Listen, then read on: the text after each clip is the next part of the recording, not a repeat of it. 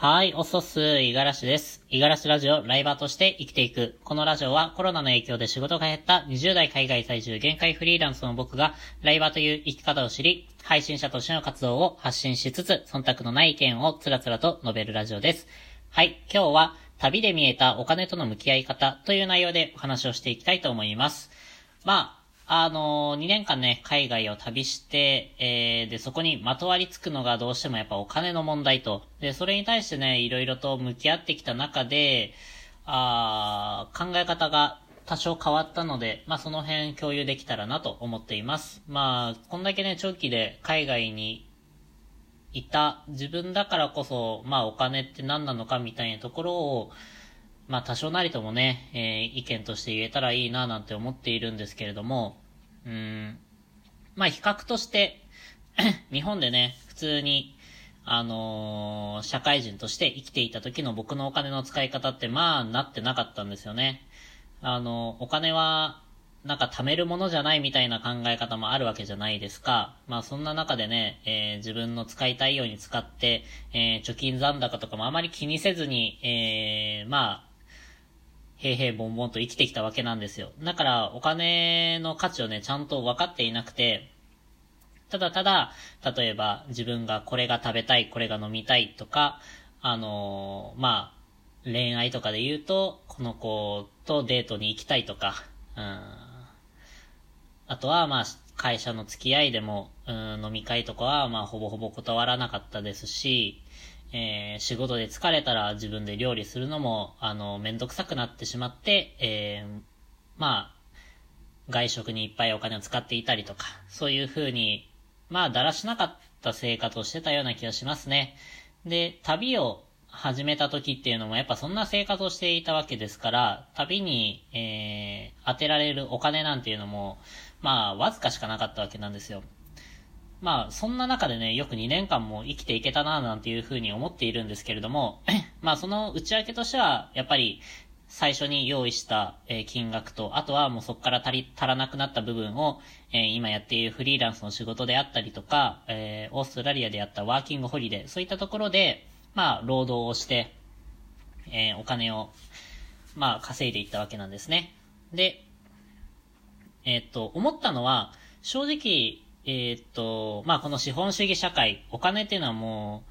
一種の、なんていうか、戦闘力みたいなもので、持っていないと、デバフがかかるんですよね。デバフってまあ、あの、ゲームの用語だと思うんですけれども、いわゆる持っていないと、あの、いろんなところに悪影響が出てくると。あれば、あの、まあ、たくさん持ってるうんぬんかんぬんに関わらず、とりあえず使えるお金、えー、気持ち的に、えー、楽になれるお金の金額っていうのがあって、まあそれは人それぞれだと思うんですけれども、えー、ちゃんとその基準値を超えていた場合は、あの考え方とかは、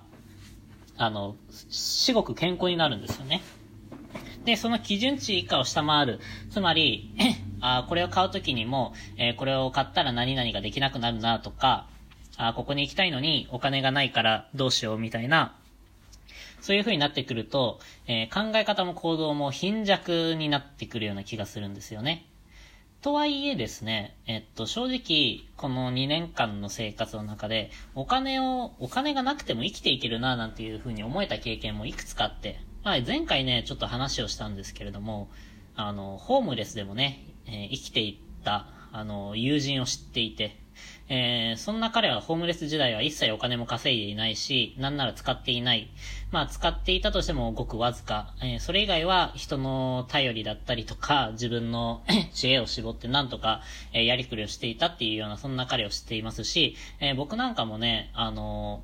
まあ、人間関係が構築できれば、えー、例えばですけど、オーストラリアの田舎に住んでた時とかね、えー、っと、野菜とか取り放題だったわけなんですよ。それを、あの、友達と物々交換して、え野菜をなんか肉に変えたりだったりとか、え自分の持っていない野菜を、え、いただいたりとか、そういうので、あの、生活、上をしのいでたわけなんですね。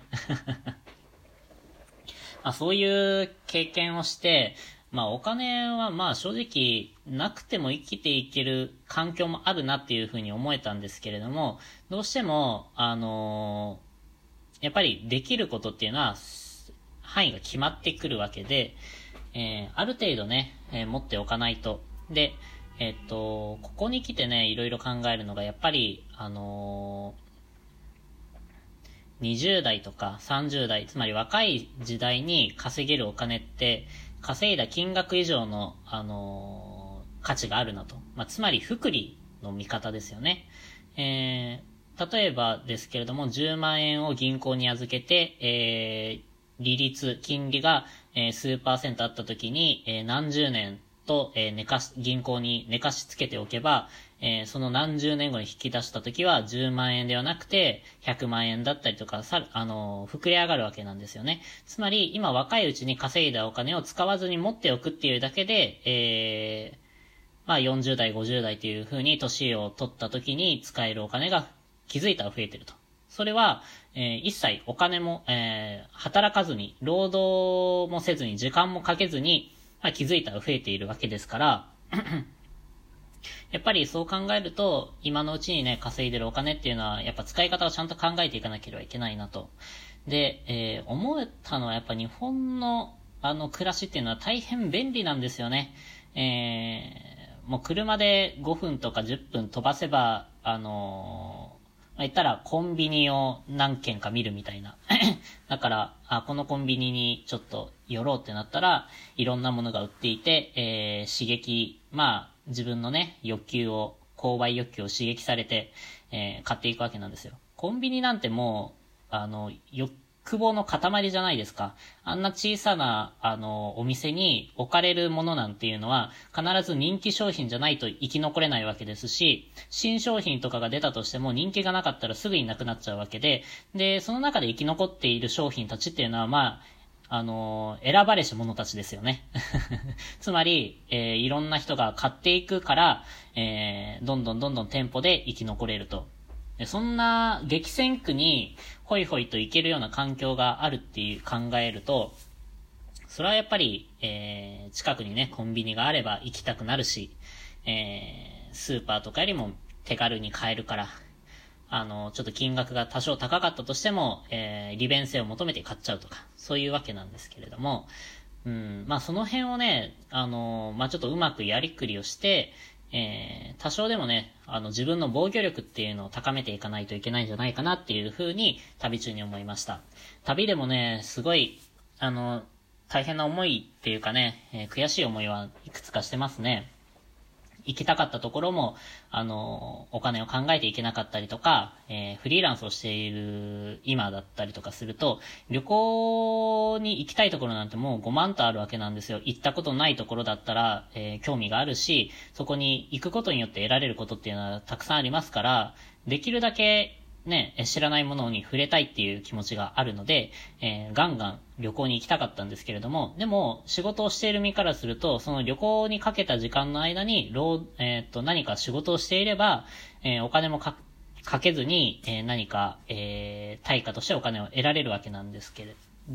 得られるわけなんで、まあ、言ったら、倍近くね、損をしちゃうみたいな考え方になっちゃうんですよね。そういう考え方がまあ、良くなかった。もっとね、ちゃんと準備して、いろいろと、まあ、資金面をクリアした中で、えー、今の生活をしていると、まあ、また、変わったね、景色を見れたんじゃないかな、なんていうふうに思っているわけなんですよ。まあ、そこがちょっと後悔としてありますけれども、まあ、えー、後悔してもね、仕方がないですし、えー、この2年間で得た経験っていうのは何者にも変え難いものですから、まあ今一旦お金に対して考え、思いついたことっていうのは前の社会人みたいなね、え、お金の使い方じゃなくて、もっとね、え、丁寧に、え、使いたい、大切な人のためにだったりとか、え自分に対しての、まあ、消費であれば、本当に、え必要なものだけ、余分なもの、え例えば便利、便利だけを求めてね、えガンガンガンガンお金を使うのではなく、まあ、ちゃんと情報を精査した上で、え必要なものを必要な分だけ、え手元に残るような、そんなね、生き方をね、していきたいな、なんていうふうに、えこの旅中、えー、思いました。はい。ということで、まあ、あの、正直ほぼほぼ今、手元に残ってるものは少ないんですけれどもね、これからちょっとお財布の紐を引き締めて、えー、20代もまだありますからね、えー、頑張っていきたいなと思っております。はい。今日はそんな感じです。今日も一日頑張っていきましょう。またね。